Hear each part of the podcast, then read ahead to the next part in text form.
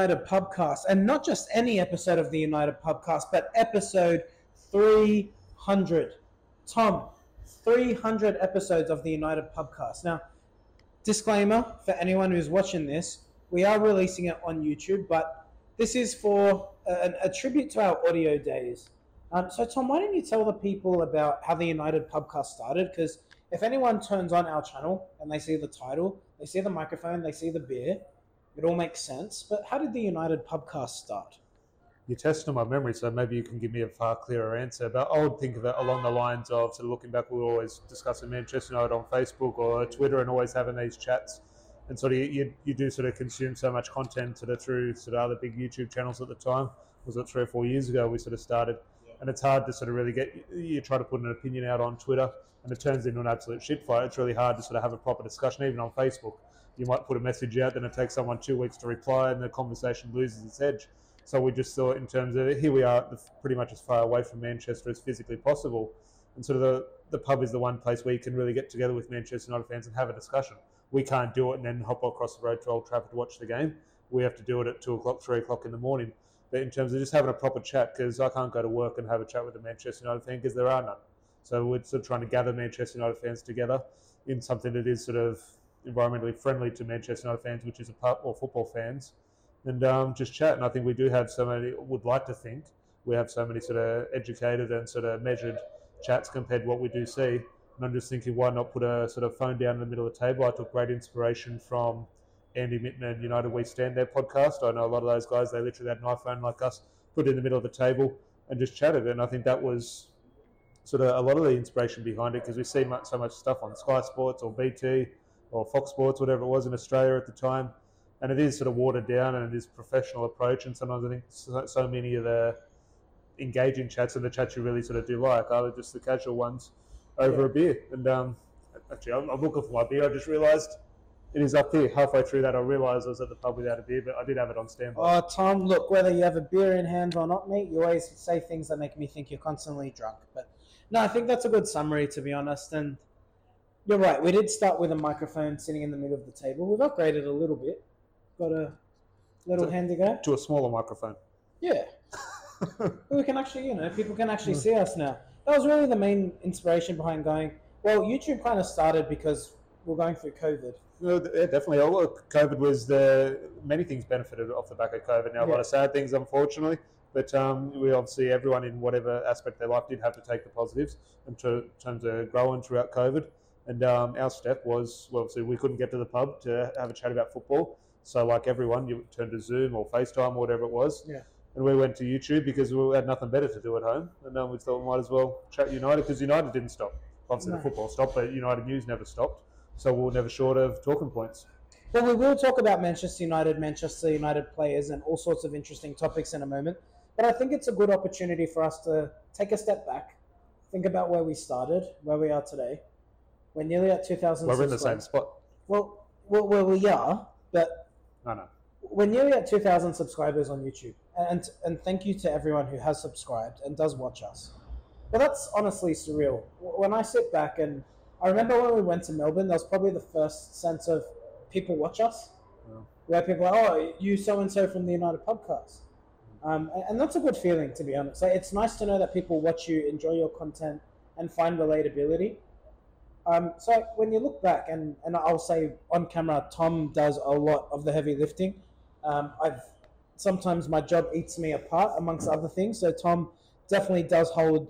Tom is the United Pubcast, as far as I'm concerned. So I thought I'd put it on camera You, to you say that. Look, look, I do look, and uh, look, I like it. It doesn't feel like work to me. A, a lot of the stuff, but in terms of the United Pub, and this sounds cliche. I hate saying stuff like this because I hear other people say it, and it just feels like they're reading off a script. But ultimately, it is. It's not not about me. It is about people in the comments or yourself. You do need two people to have a chat. Yeah. and, and it's whoever we're talking about. I, I don't care. Some of the best pot maybe we'll go into some of the guests we've had in the past in terms of whether it be a former player, and we've been blessed to sort of speak to former players and legends of Manchester United, or literally a stranger at the pub. I get the same joy out of it. Yeah, one hundred percent. I I- think the, I think just who we are as people. To be like we, I'd like to think we're pretty humble people. We don't. Speaking for himself. Well, I mean, you know, But no, but genuinely, I, I don't think we, we didn't do this to start a business. We didn't do this to make as much money uh, as possible.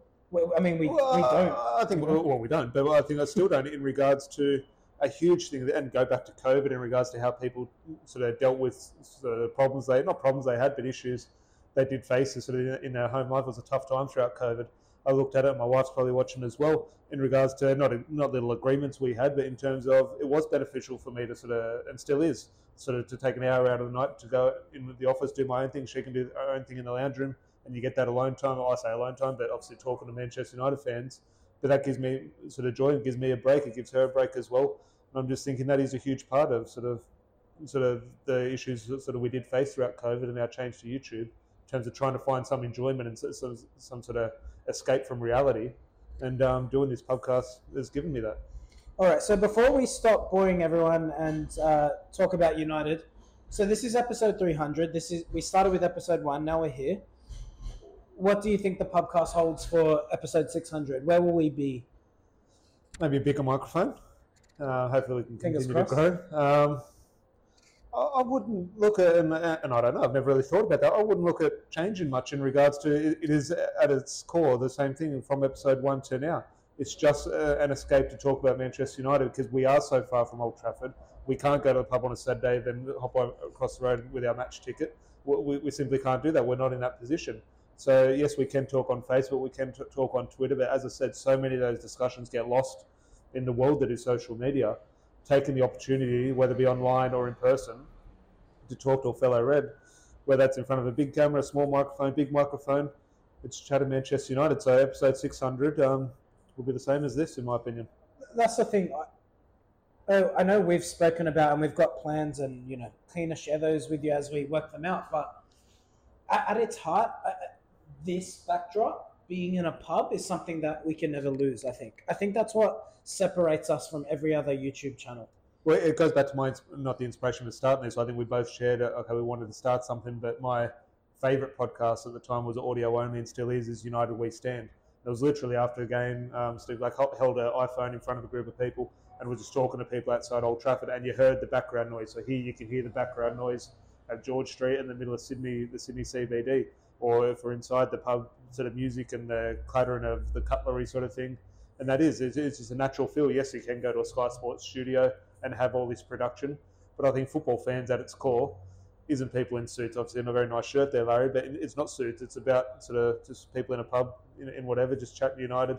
The occasional swear word, I think we've sort of been quite mature and sensible in regards to sort of minding our language on here, but Sky Sports is definitely not going to do any of that.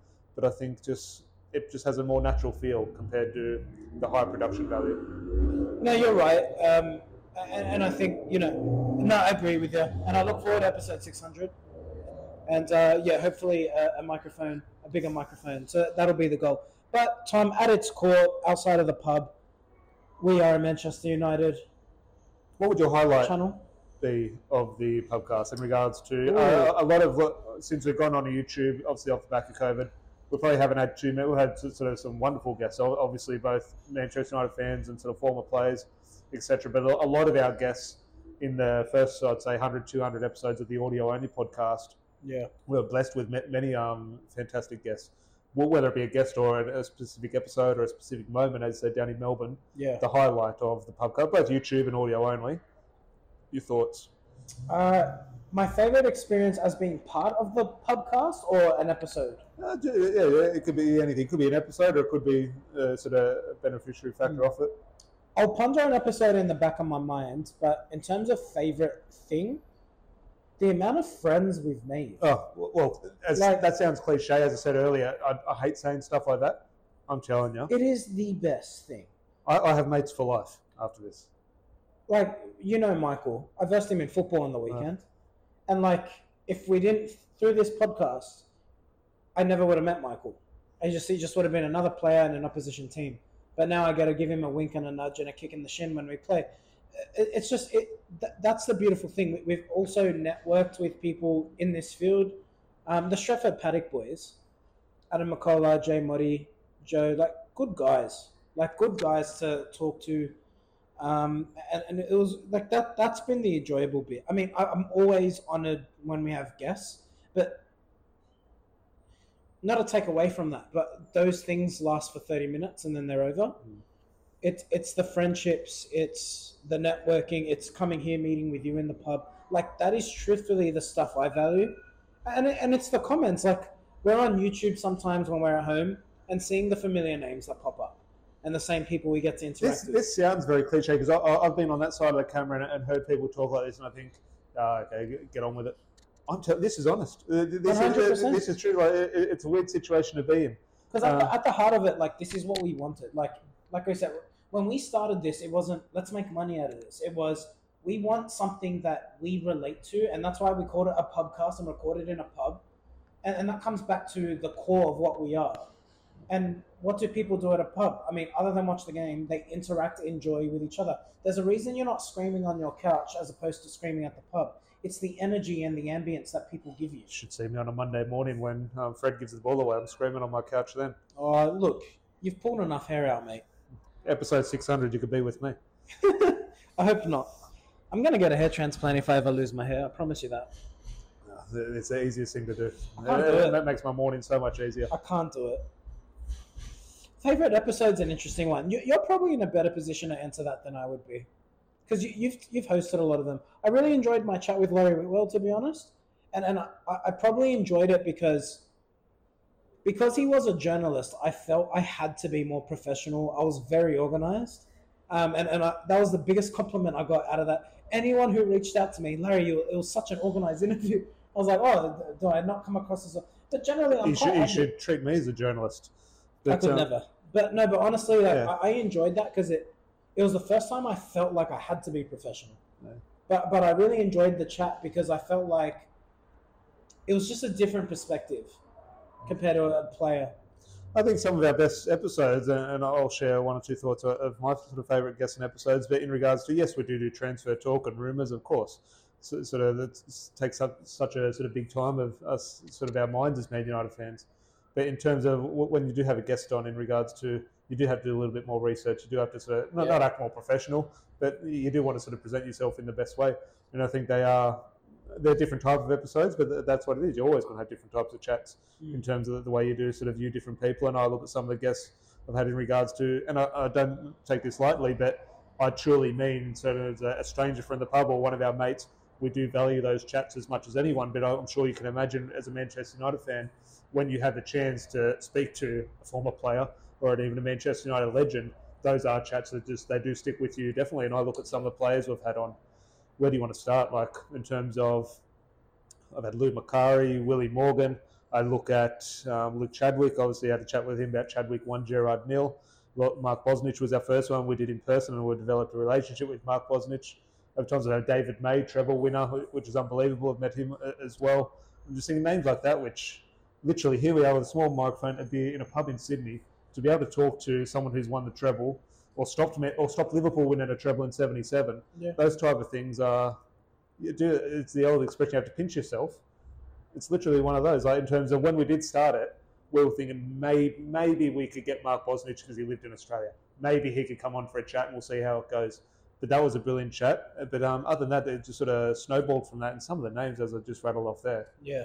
Um, And, and to be honest, I think there's no there's no limit to what we can do. I, I truly do believe that, and I think that's that's the challenge to us, and that's why we when we say like come like to, to the people who listen, come on, tell us what you think, because we, we want to make sure like that that stays at the heart of it. But at the end of the day, if we're doing content and no one wants to watch it, well then what's the point? You know what I mean? You, you want people to be involved. But no, I agree with you. I really enjoyed the buzzer chat, maybe because we were in person and I got to feel the the vibe and some of the things that the stories he told us are so interesting and he had a really interesting career mark Bosnich and and I wonder it, it's a shame that his career's marked a little bit in terms of the controversy off the pitch but I mean at the time for, for an Australian goalkeeper to play for the clubs that he played for oh, yeah, no, that, that's why he went to Manchester United because he was the best keeper in the league.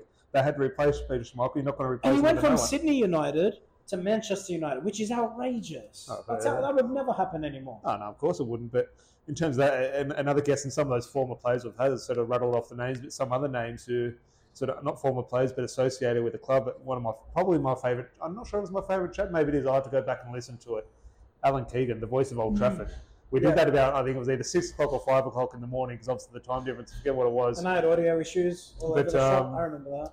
Having Alan Keegan, the voice of Old Trafford, Larry and I had goosebumps when he sort of answered hello and sort of started speaking. Oh my god, it's actually him. Do you remember when no. he? Um, so I don't think we we clipped it up. He actually said, "Welcome to the United Pubcast." I vaguely, we- oh, and I think we were too nervous to ask. Can you say it again so we can record as our intro? I, don't, Yeah. I think we wanted to remain professional and think, wait, if we ask that, is he going to charge us? I'm not sure, but I, I do remember that, and um, that gave us goosebumps. yeah, it, that was unreal, and and just reliving some of those moments like now because I didn't plan this. Shocker. Yeah. Um, you're not Laurie Whitwell. I'm sorry, mate, but yeah, honestly, when we sit back and we think of some of the experiences we've had, like lifetime memories, to be honest.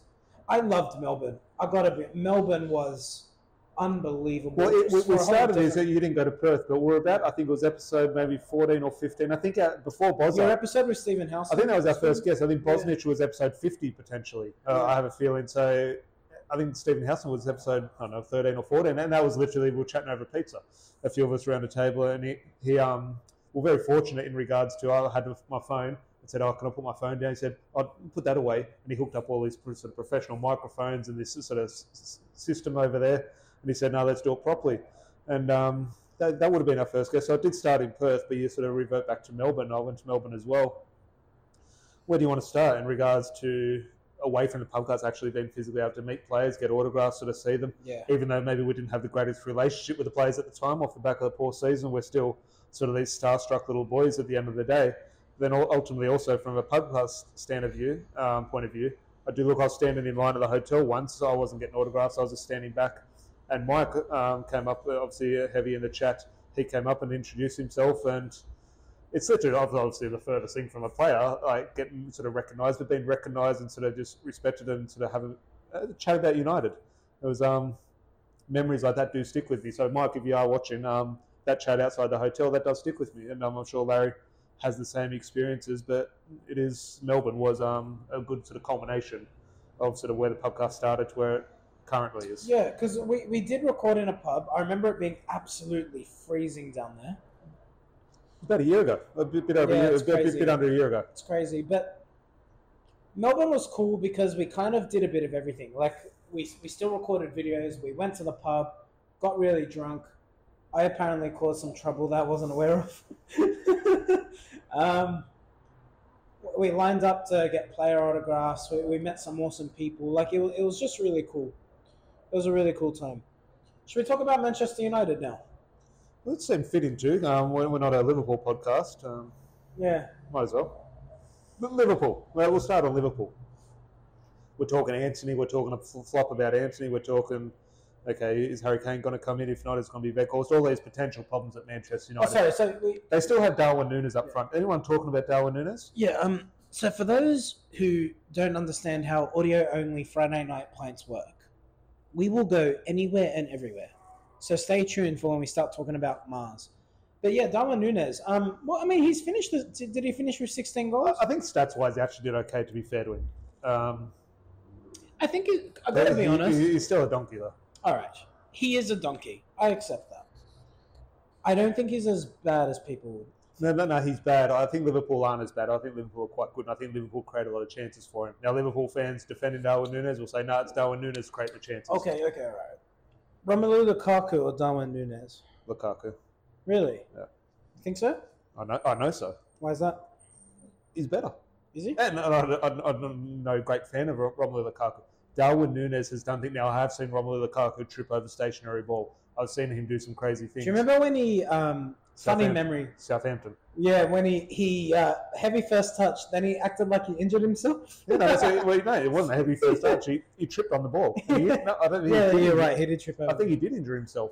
Oh, he was a donkey in that, but It's look, funny. look it, it is an obvious comparison. And the scary thing is, or, the interesting thing is, you can't hide away from. We can definitely throw Erling Haaland into that discussion in regards to. oh yeah, he's a big donkey too, but but he scores a lot of goals. he scores a lot of goals. And um, So look, clinical. Lukaku could have scored a lot of goals if his time at United ended up But he did, Tom. In his first season, 27, and in his second season, 16. Yeah. And there was a period where Maybe we're unfair on Lukaku. he, he got benched a lot in that second season. I remember when Ole took over, Rashford was striker. It's that balance of football slash goals. Yeah, I- a- there's no right answer. Well, here's a question for you. If Romelu Lukaku was striker this season for Manchester United, so think of the season we've had, the way we play. How many goals would Lukaku have scored? Actually, let me rephrase that question. Would United have finished with more points this season if Lukaku was our striker than we did? We- finished with 75, I think, 74. No, I don't look at points tallies. I would suggest, just in regards to our best football coming with Martial compared to Weghorst, and I know Weghorst contributed or lot Rashford. to a lot of results. I think the way we're playing in terms of it would be more of a footballing thing you'd be looking at in regards to just an all-out goal scorer. Now, would I take take Erling Haaland? Of course, I would, but I, I think we're better without that. Um, respectfully, a donkey up front. Uh, I think we do need that football, and look, throw Weghorst into the discussion if you want. But I, I do think, in terms of the way Erik Ten Hag wants to play football, both attacking and defensively, you do need a bit of a better footballer. Can I say, and I know you've been critical of this Liverpool player, I need to, I want to give some respect to Mo Salah. He, no, hold on, just hear me out. Hear me out. I, I think he's a one-trick pony, but he has scored a lot of goals for four or five seasons running now. He deserves some credit, I think. Look, look, there's no doubt. I uh, He put, deserves credit. put Banner aside, obviously. He's the a best African player that the Premier League has seen. I think you can now say that. Oh, you look at his numbers and what he's achieved. Look, I, I won't stand in his way in regards to that. I, I just look back, and there was a season he scored a lot of goals. He scored more than Ronaldo in uh, He 07 scored 08. 40 something, yeah. So, so, so I think, and maybe that hurts me a bit. Maybe Was that the year they won the Premier League? yeah, a little bit more than it should. It did hurt me. But a kid at school was watching it. It was a wet weather or something. I saw a kid at school watching Mohamed Salah highlights, and I was thinking, what on earth are they watching this for? So I went up and looked at it, and I found myself watching it. It was like an eight-minute compilation of all his goals. And I'm telling you, out of let's say he scored 44 goals, I'm telling you, 38 of them were defenders standing on halfway offside, and just shocking defender or goalkeeper diving the wrong way. And We've just seen, think we've seen Rashford get labelled with every goal, every single goal was a defensive mistake. Look, He got the Yeah. he, he got the Puskás Award for an average goal.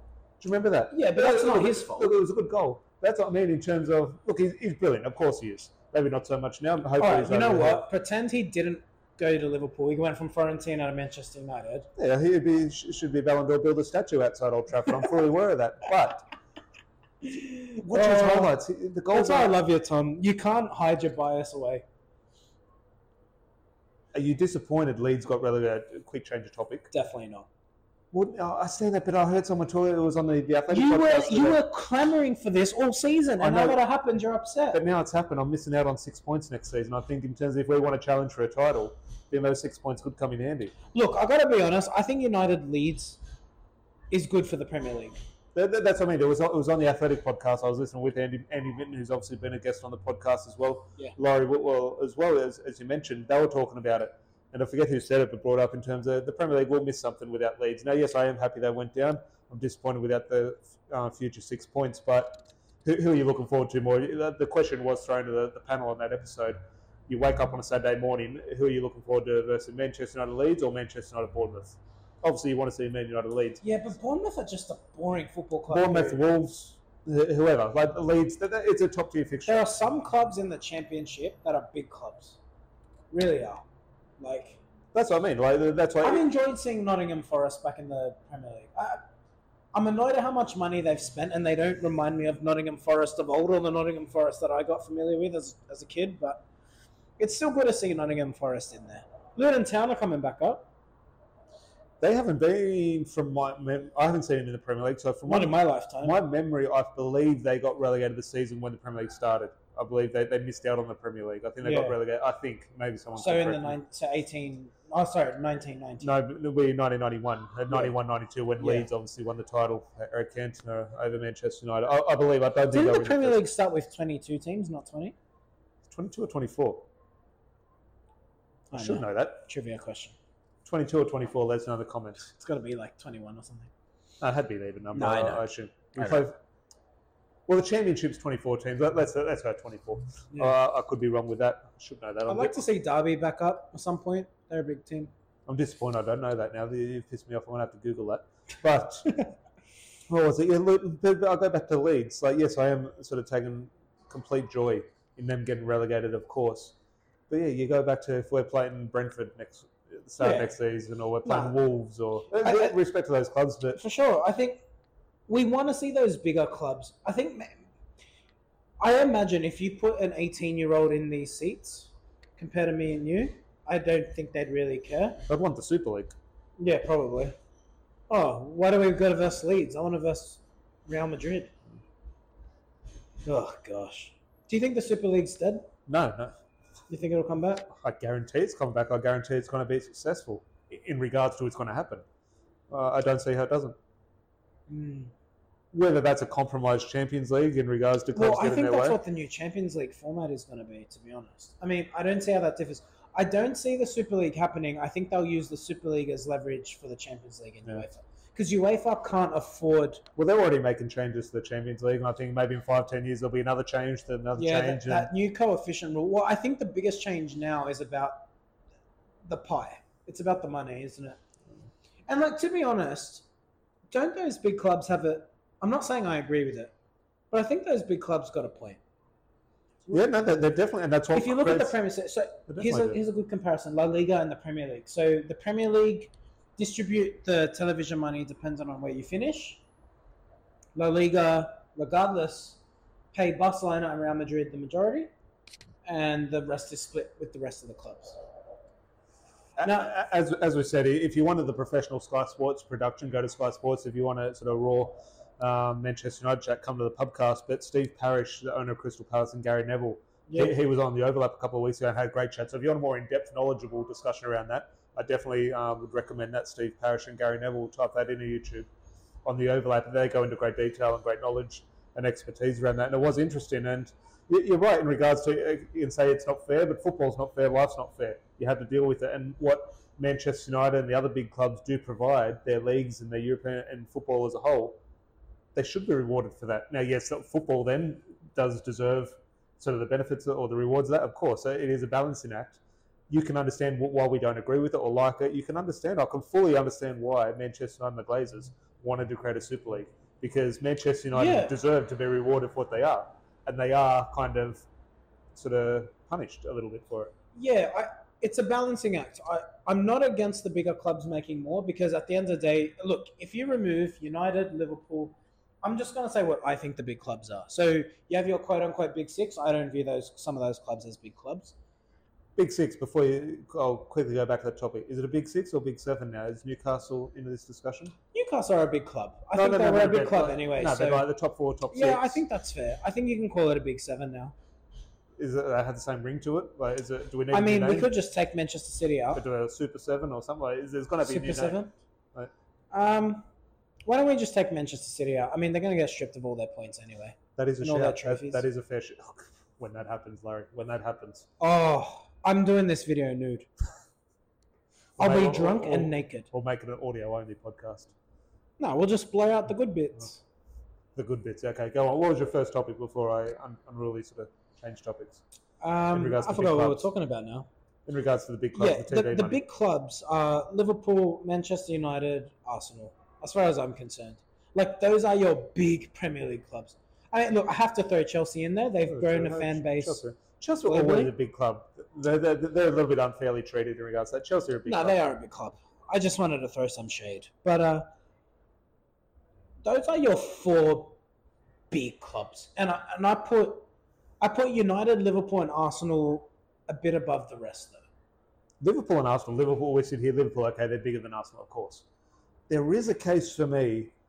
Arsenal are bigger. Yeah, and look, Liverpool are better and more successful, of course, and that's what counts at the end of the day. So, so ah. I, I, I do have Liverpool. I, I have Liverpool way ahead of Arsenal, but I can see an argument in regards to just attention. You, you ever hear a story about Liverpool? Who are they linked to? I can tell you 15 players Arsenal are linked to.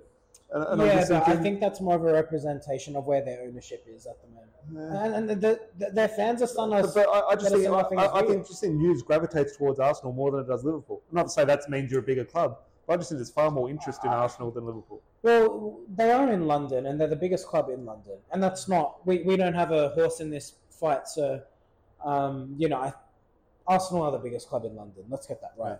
Like, and it's not even close. So I think that's why, to be honest. Um, by the way, like I don't know if you're familiar with England or London, but where Chelsea is is a very expensive part of London. Could ask our new owner, Sir Jim Ratcliffe. Yeah, He lives there. yeah, he does. And and the thing is, like the houses there, they're just it's different. It's it's like living in Sydney and walking through Double Bay. It's Where it's, I it's work. A, it's a different vibe. Not where I live. But um, yeah, it's interesting you compare that to Luton. Obviously, not far from London as well in regards Yeah, to. Okay, that's, Absolutely. that's fascinating watching them in the Premier League. It is, and the thing is, like, I'm going to start talking about geography now. Um, I won't do that. I don't want to bore everybody. Let's go on to the next topic. Which player gets a statue outside Old Trafford next? Look, there is an obvious answer, but he, he won't get it for, for the off field issues. And look, that's been drawn out. We haven't even touched on the other. Why is it obvious to you? Why, why is Ryan Giggs obvious? How is he not? Well, uh, is it the longevity? Like, is Uh, that- longevity, success, everything rolled into one. His ability, his performance, his. can I say his not enough is spoken about how good of a player he was. Yeah.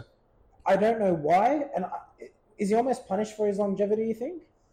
Probably a lot of people don't remember him as a left winger. They probably remember At him. his they probably remember him as, as someone who played 20 games a season on and off the bench in central midfield. Came in, sort of did a job, and came out. That, that's sort of what a lot of people do remember.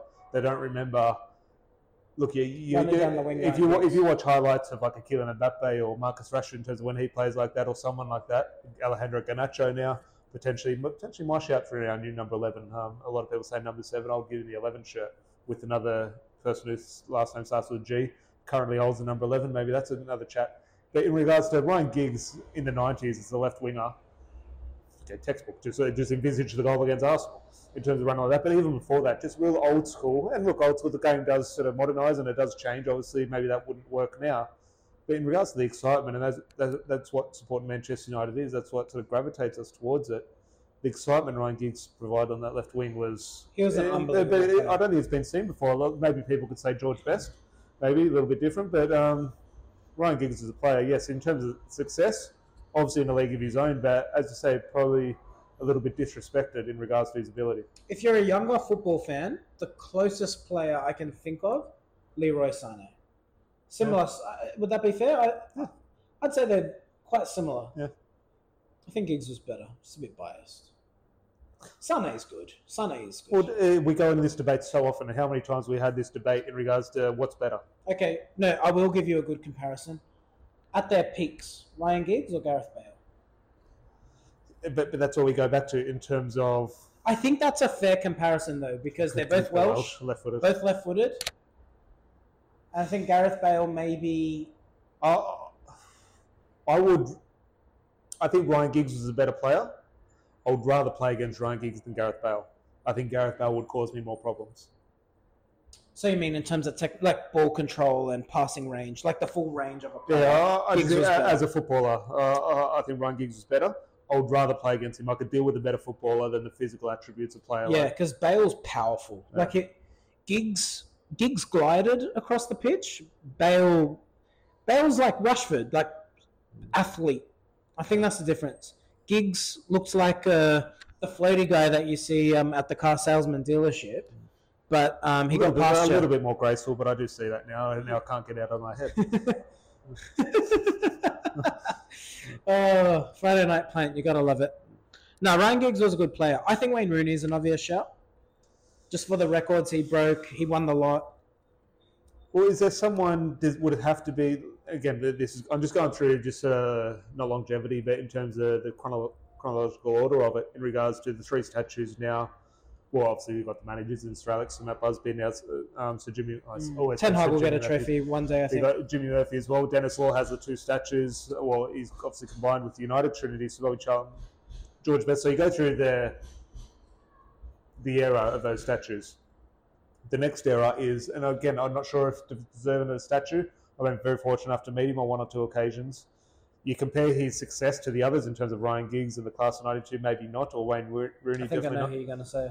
I just think in regards to what recognition, because in terms of going through that order, where does Brian Robson sit in regards to? we- We're looking at play now. If Manchester United are to get relegated, not that Brian Robson was there when we were relegated, Yeah. but if we'll go down to mid-table, which world-class player, England captain, Manchester United's best player, would stay with Manchester United through those dark days and get them back to the top? I don't think any player would currently do that. So, um, Brian Robson did that. So I'm just thinking his contribution to put United in that position to win that first Premier League title off the back of the middle of the 1980s. Yeah. Get Manchester. Where would Manchester United be if Brian Robson didn't allow us to be there? Yeah, I mean, look, I think you'll always get players like that. Like, as a club legend, he's admired, and I think as, as fans, we admire what Brian Robson did. And hell of a player. Like, he, the way people talk about Gerrard sacrificing for Liverpool, the real version of that is what Brian Robson did for Manchester United. Mm. And absolute a club legend. But at the end of the day, success matters. And, like, and, and, and that's not Brian Robson's fault. I mean, he was loyal to Manchester United, maybe punished for his loyalty he did manage to win a Premier League title, but he was over the hill at that point, with all due respect. Um, so for that reason, just because there are other players who just simply won more, I, I, think it's a hard argument. I mean, to what you just said, he's the catalyst for United going on to have the success they have. People put Eric Cantona. The, the, the, the, other name in regards to yeah, throw the success aside, but just the impact or potential future impact. Brian Robson, Cantona is that next man in that discussion. Now, if you compare his success to the other players, Cantona just longevity wasn't around long enough yeah. to sort of rack up those titles. But you look at the impact. I'm i mean, sure... Roy Keane, Manchester United's most successful captain. Now that won't happen because of where do you draw the line? Because I, I, think all these players should have statues. I think, buddy, the whole of class of '92. I think Nicky Butt should, for God's sake. But you can't just give players statues, sort of thing. So I, I'm fully understand. I'm not saying give Nicky Butt a statue. But I'm just thinking, I think Sir uh, I'd say Sir Brian Robson, you know what I mean? Brian Robson, Eric Cantona, Roy Keane, Ryan Giggs, they all do. But if I've given them all statues, it's not going to work. You can't have them all sort of, there's going to be no walking space outside Old Trafford. Yeah. So I'm just thinking, where does the line draw? Like, that's why I think Rooney, that's why I say Rooney separates himself because he's, he's United's greatest goal scorer. And I think that the, the only other person who, well, the record he broke was Sir Bobby Charlton, and Sir Bobby Charlton's already got his statue up. Yeah. So, like, I think you need to be, you need to do something phenomenal to get that statue. And I think Wayne Rooney, what he achieved, he won the lot. Who, who achieved more though, Ryan Giggs or Wayne Rooney? Ryan Giggs achieved more because yeah. he stayed at United longer. He had a longer career. But if you look at what Wayne Rooney did in his time, but but the achievement is not the longevity; it's the trophies in your back pocket. Ryan Giggs has that over Wayne Rooney. Wayne Rooney has that the fantastic. I think Wayne Rooney won. So if you if you compress Ryan Giggs' career into a, how long was Rooney at United? But ten years? No, 11? 11 years. Was it probably a long longer than he signed in two thousand four. He left in to 16, okay, twelve years. Let's say twelve years. Because of the see the years overlapping, it confuses me a bit. But Ryan Giggs was late eighties to well, in terms of the, the years. Yeah, late eighties to. I think if you a year before, on average. I think you'd say Wayne Rooney won more.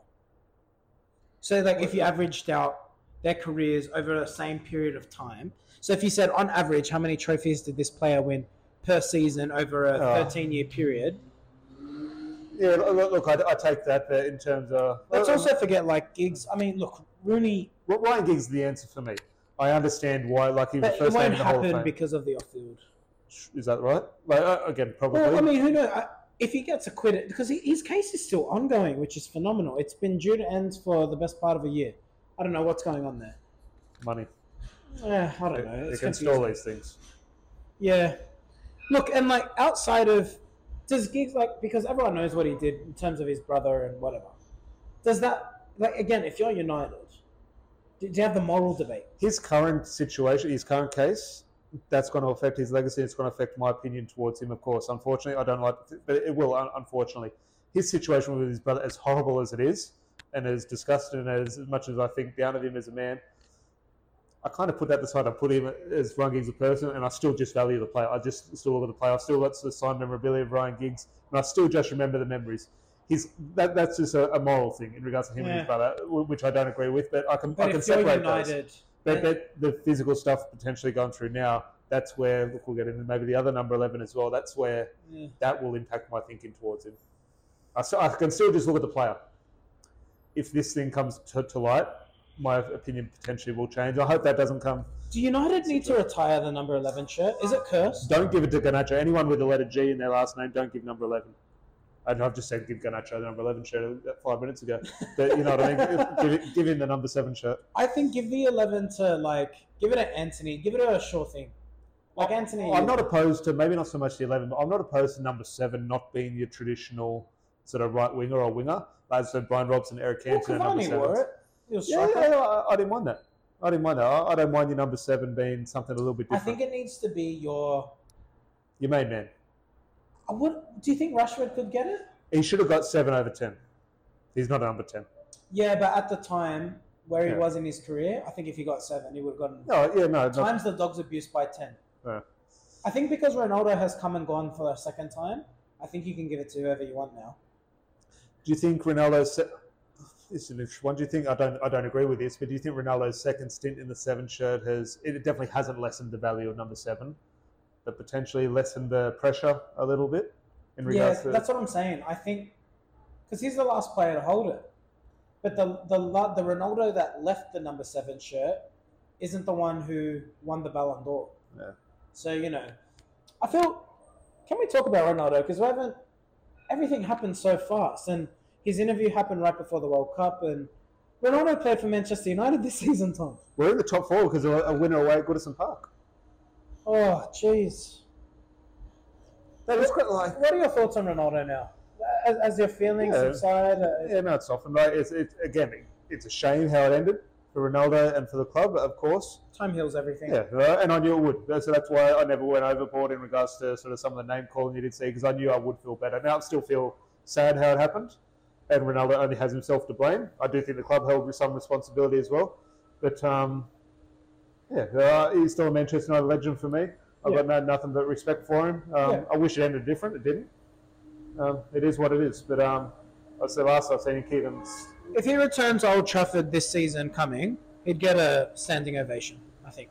next season. Maybe not this season. I think, I think it's still fresh for a lot of people. I, I When you say next season, 23 24. Yeah. No? Don't think so? oh no, yeah, yeah, he, he will- it would. I, I think the Old Trafford crowd is, is very different to what we're seeing. Here we are as online fans, e-reds, whatever you want to describe them as. Here we are on the other side of the world, so we go into that category. But I think we share the same mentality as sort of match-going fans. Uh, I think that, as said David De Gea, the, the amount of abuse he's copped in recent weeks, he got the Golden Glove, was a Yeah. standard ovation inside Old Trafford. Yeah, but I think even though separate Old Trafford and Twitter, I think. But, but even though Old Trafford there, a lot of these people probably share the opinion that David De Gea needs to go. But what did they do when he got the award? They did nothing but support and respect him. Yeah, but I think, again, the people who are disrespectful. I've been critical of De Gea, but I've stopped short of disrespecting. And I think that's the difference between Twitter and the Have fans found go that hard? Trafford. Going back to the start of our podcast, I said this podcast, episode 300, could go anywhere. If you are enjoying it, um, please do leave a like. But going back to Get that plug in there. going back to the start in regards to discussions of how we started the podcast and sort of positive, sort of good memories and everything, has putting your opinion publicly out there in regards to for the world to see, whether it be on Twitter or the podcast or YouTube, sort of impacted sort of what you say in regards to because for, for me it has. I try not to. I ninety nine percent of, or I'd like to think hundred percent of what I say is truthfully, and I'm always speaking from my heart. but There was one video I did uh, it was a year ago, or maybe the start of this season, looking at Marcus Rashford to PSG. And I stand by every word I said in regards to Marcus Rashford's ability and his future and what he's achieved. And I looked at the PSG situation and said, look, if he doesn't buck up his ideas, Marcus Rashford can go to PSG. I won't lose any sleep. And I look back at that now and think, I stand by every word I said, 100%. But I also look at it in regards to putting that opinion publicly. Now, I didn't tag Marcus Rashford or anything, but it's still out there. Technically, Marcus Rashford could, obviously he didn't. Technically, he could see that. And I think, in me as a fan, I can have this conversation at a pub behind closed doors where he's not going to know. Yeah. S- suddenly putting it visibly out there for the potential for a player to see that, that's not what I should do as a fan. So, so I get caught in a little bit of a, in a bit of a tricky situation in regards to. I give my honest opinion, but I also want to sort of subdue it a little bit because I do need to. Well, it- Well, what, what would I say to the player's face? Probably not. it's the So, approach. so that is a. I think it's the approach. Like, and I'll admit I've said things that, in hindsight, I wish I haven't. But I think that that would happen in audio. Like, like I think emotion gets the better of you, and I think when we're on YouTube, sometimes a comment can really roll you up too. And I think that's the difference. Like when we were audio only, it was just you and me, a bit more subdued. And I think when you're on YouTube, a comment, someone's got a really strong opposing opinion to you, and, and it gets you going. And, and the thing is, when we did audio only, let's not forget we had the best thing of a day to process generally. Yeah. On YouTube, we're, we're going live straight after game. So getting like a raw emotion out of it. It does give me respect, and I won't bring sort of names up. I'm not sure everyone does know who I'm going to allude to. but it, it does sort of I do sort of take a step back and have a lot of respect, and just in regards to the workload and sort of the time and effort it does take to run these big YouTube channels, in regards to the pressures put on them in terms of you say something and think, oh, hang on, I wish I didn't say that. Oh God, it's out there for the world to see now. Just thinking it is. You do, you do look at the big names, the big channels, whether it be YouTube or um, in the media pro- professionally. Um, it- Yeah. it, does make me respect a lot of the work that does I get in. what you're saying, but I will say that some people know what they're saying and are very intentional in what they're trying to achieve. And, and I, I know who you're alluding to, and I, I gotta say, like, full respect to him for what he's done. And, and, and I think as a person, sound guy. Like he seems polite, well mannered, like Yeah, approaching. that- that- that's hard work, where and that's a social media thing, but that Yeah. is very and it, it, I think the Manchester perception United. of um, I'll just say his name. I think the perception around Mark Goldbridge. I think as when you become big, when you become famous, because because he is, at this point, I, I think if you and I had 1.3 million subscribers, there are people who sit on here saying shit about us too. And the Yeah, we do already. I said that Marcus Rashford video. I got nothing but abuse for two Yeah, days. And I and- just but- not, but not to the that thing. extent, but but that's the thing. Like it's the nature of the beast. I've got nothing against Goldbridge. I, I think there are things that happen on the United stand for clicks, absolutely. But I mean, if that's what you want to do, who's to say that that's wrong? But, but that's where my my bugbear comes with it. They've built that, or he he has built If that you- thing, but with that comes responsibility. And I just think Yeah. it's got it's gone to the stage where are you a media company now, or are you a Manchester United fan? It would have started as a Manchester United fan, but the business that has grown into now, it's now it's got a, almost a media empire. It's the biggest voice amongst Manchester United fans. Now you have a decision to make: are you a social media company, a, a business, or are you Manchester United fans? And I think with that responsibility, so many people listen to every word he says. And I just think, But is that his fault?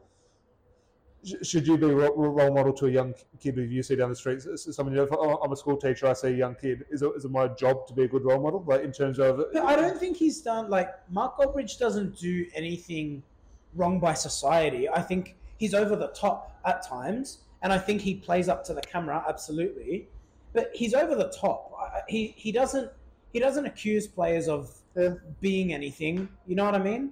Yeah, mate, look, it's, it's it probably not so much him. It- It's his listeners, and uh, look, I don't have the anal- analytics to his YouTube page. I I'll- would imagine he has a lot of teenagers. Oh, in that, that- that's what I mean. But with that responsibility, with that voice, knowing that you're speaking to a lot of young people who literally believe anything But do say. the Simpsons have a responsibility to not be so satire because teenagers watch their content? Yeah. Like, where do you draw the line? but that's where I draw the line. This is Manchester United. This is not Well, I draw else. the line as at some point, parents need to be responsible for what their kids watch, Yep. and you as a consumer need to be responsible for do you want entertainment or do you want insight? Like, I look for insight. I want something educational, and when I want something entertaining, I'll go watch something entertaining. I personally don't. I'm not a massive fan of the United Stand and, and the way that they present content, but I respect what they've done. Uh, I mean, I, and I think to say to criticize like it's not my approach it's not your approach but at the end of the day it's business and um, if that's the approach they want to take I, one hundred percent agree, and nothing but respect. I said off camera, I'm sure he's a nice guy. I've met one or two people who do work for the United Stand, and nothing but respect. Lovely guys, um, of well, course. some of them in melbourne didn't But, but that's where I go back to in regards to if you're a fan and you have that voice, you do have a responsibility. Whether you should or shouldn't, the, the fact is you do have responsibility, you do have influence. And I just think all these things, money, your career, all, all these things, relationships with people, should all come second to what we're all here for in Manchester United. Now, yes, you can say as a person, oh, my, my family, my life is more important. For me, I need Manchester United to be first and foremost. And I think some of the things they do, well, I know some of the things they do are at the detriment to performances on the pitch of Manchester United because half, Yeah. the, half the team have him blocked on Instagram and Twitter. I just think that won't help them. Have, and that's the point i'm not he goes over the top we know he goes over the top but he does it to achieve clicks because he's i i, I don't know this for sure i dare imagine he treats the united stand as a business and he a very, very successful and- business. Yeah, and, and he wants to, to make money, and for that reason, he acts over the That's what top. I think now, and what maybe I've started what not started watching a lot more of it, but it sort of pops up and I'll watch a video here or there, especially sort of on, on way to and from work. It has become a little bit more now. Uh, I think they've had a word from the club in terms of allowed in press conferences now. I think they've had a word from the club in regards to, hang on, you want this access? well, Pat, be- be careful. Paddock are allowed that they just choose not to go. Yeah, no, I think that's balanced in that in regards to a lot of their content now he, so, they're so big, yeah, and I think if you're Manchester United, that is something you, uh, they have to be aware of it. the best example, Arsenal fan TV. Yeah, They have changed their tune completely. big time. they are in the club's back pocket. Do you remember and when they were called Arsenal Fan TV Yeah, and they actually had to change the changed AFTV? But, but you just look at the content now. Obviously, a good season would, would benefit you. Totally. You're not having the rents, of course. Good still football. good views though. But I'll tell you what, the good football is coming off the back of not being abused every week. Potentially, and, and that's where I think the responsibility matters. It's it's not to the fans, it's not to the people who consume Yeah. the content. It's to Marcus Rashford, Fred, Scott McTominay, That, that, that, that, that's right. Go back to the video. He puts out a video, goes out to 300,000 people. We Yeah. put out a video, goes out to 300 people. The video I put out about Marcus Rashford, I think stand by every word. I think, ah, should I be doing that? Is that, that going to help him if he But you that? didn't challenge his integrity as a person. No. You you acknowledged that he played awfully. He was off the races, and he he was clearly leaking to the press. Him or a representative close to Rashford was leaking to the press that he was floating the idea of going to PSG. So I think, as a United fan, we had every right to be aggrieved. Oh, yeah, it's just, as I said, the nature of the beast. So we do have a right and share our opinions, but in terms of when right.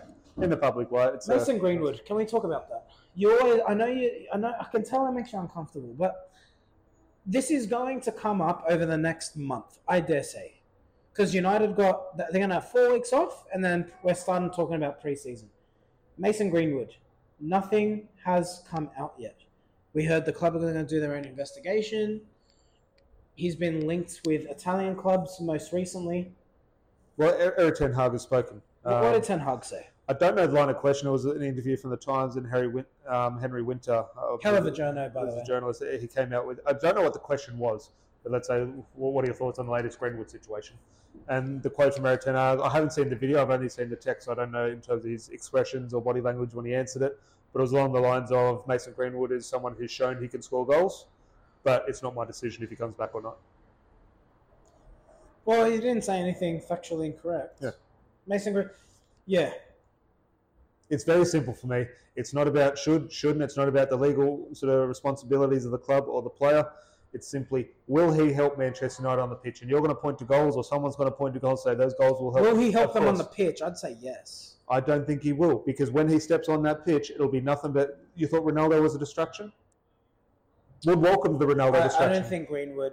no, it'll be ten times worse. The, the, You think the- so? the- I- know so. The world's media will be Isn't there an Arsenal player who's played under the same cloud? Do you care about an Arsenal story? What will sell? Thomas Partey or Mason Greenwood? The Manchester United story will sell. Every single away fan, every time Mason Greenwood touches the ball, that's going to impact on Erik Ten Hag's decision making. Should I play him? Should I not play him?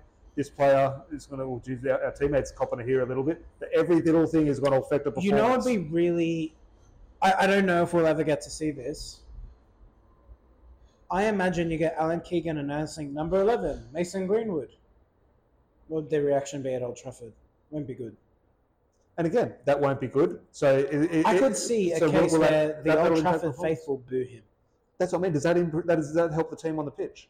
Yeah, it's a really difficult one. It, it, it doesn't. And so that's thinking, yes, but would he even get booed? Like, I don't know. I think he would. Uh, I think he would because we've had this discussion many times. We won't bore everyone with it, but in regards to why hasn't he come out and defended himself? Or Yeah, I maintain everything I've said, and that's not to say he's innocent.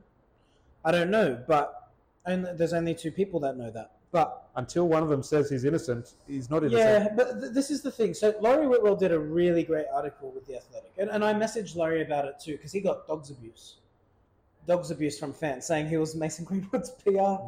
Mean, he did. He, him. Ninety percent of the article was criticising him. Yeah, but th- this is the problem. Please, if you're on Twitter, don't.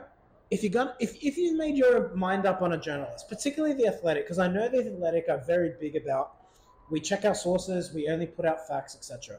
If you want to criticize a journal, please, just read the whole article. I beg. Just make an informed decision. Anyway, before I digress, with Mason Greenwood, he, so Laurie mentioned in one article that it's been floated the idea by United that he does a tell-all interview, and I, and I think that might be the catalyst. I almost wonder, do they float the idea of let let him do the interview? We'll see how it goes. Yeah. Let's see what the feeling is. I think it's putting too much up for chance. I think you need to get out in front, make a strong decision. Don't say, "Oh, let's see what happens." Someone make a decision. I think the decision should be one one way. And I um, think he goes to Italy. I, I, I can't see him staying.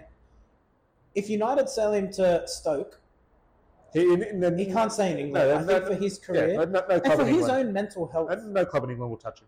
Maybe Manchester United. will. I don't think they will. No other club will take that.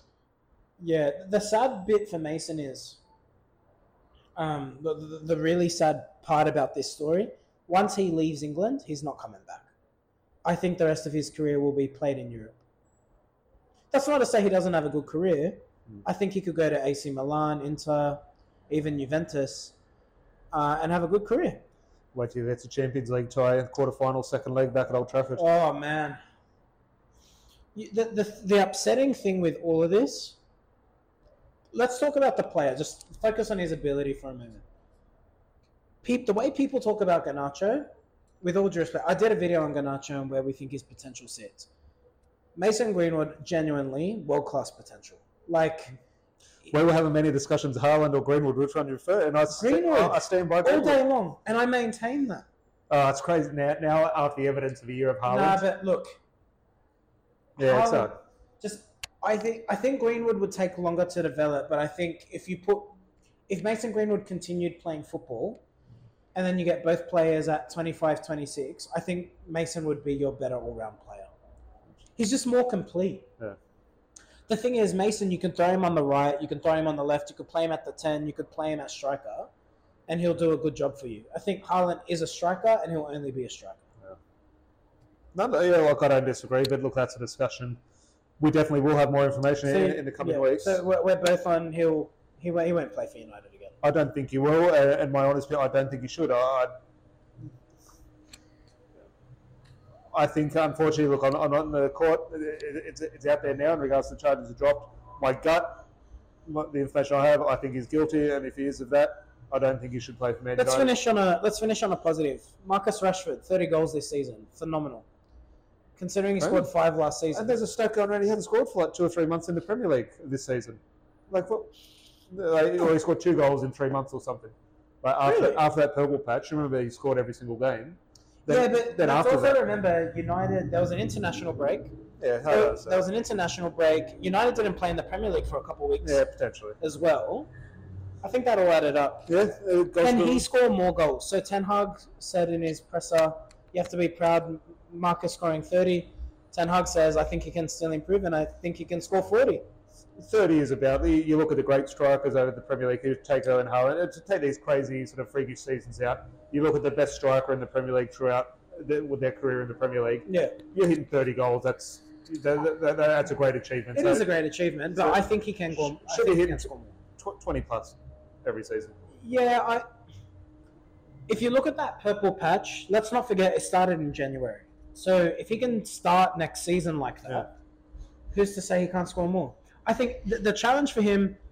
If we bring in a striker, he won't need to score those, and then we're having a different discussion. Well, I actually think it makes him a better player. Yeah, Well, yeah but he might he might be perform better, contribute better, be more successful, but have less goals. I'm going to end this podcast with an outlandish statement with no explanation. I'm going to ask you to do the same. Will be a quick one because we are going on for about best part yeah, of an hour. an hour. So, I need to run straight for that toilet, so keep it keep, keep it all right, I'm going to. One outlandish statement, which maybe we cover in another video. Harry Kane does not sign for Manchester United. The statement is incorrect. Oh, look, to be honest, the latest information we have is that, he, that he's going to stay at Tottenham. And if you're Harry Kane, why not stay there and get the sign on bonus in a year's time if he's going to be a free transfer? I, I just think the money that it'll take to get him out, because I was thinking about this, I think we get him. if you're Tottenham, you don't let him go for 100 million because if you get a replacement, that replacement isn't going to be less than 80 million. So you want to make money out of this. Yeah. So if you're Tottenham, what, what- what's that price? I'm going to say 120. That's probably the healthy middle. Do United pay 120 for a 30 year old striker? I can't see it.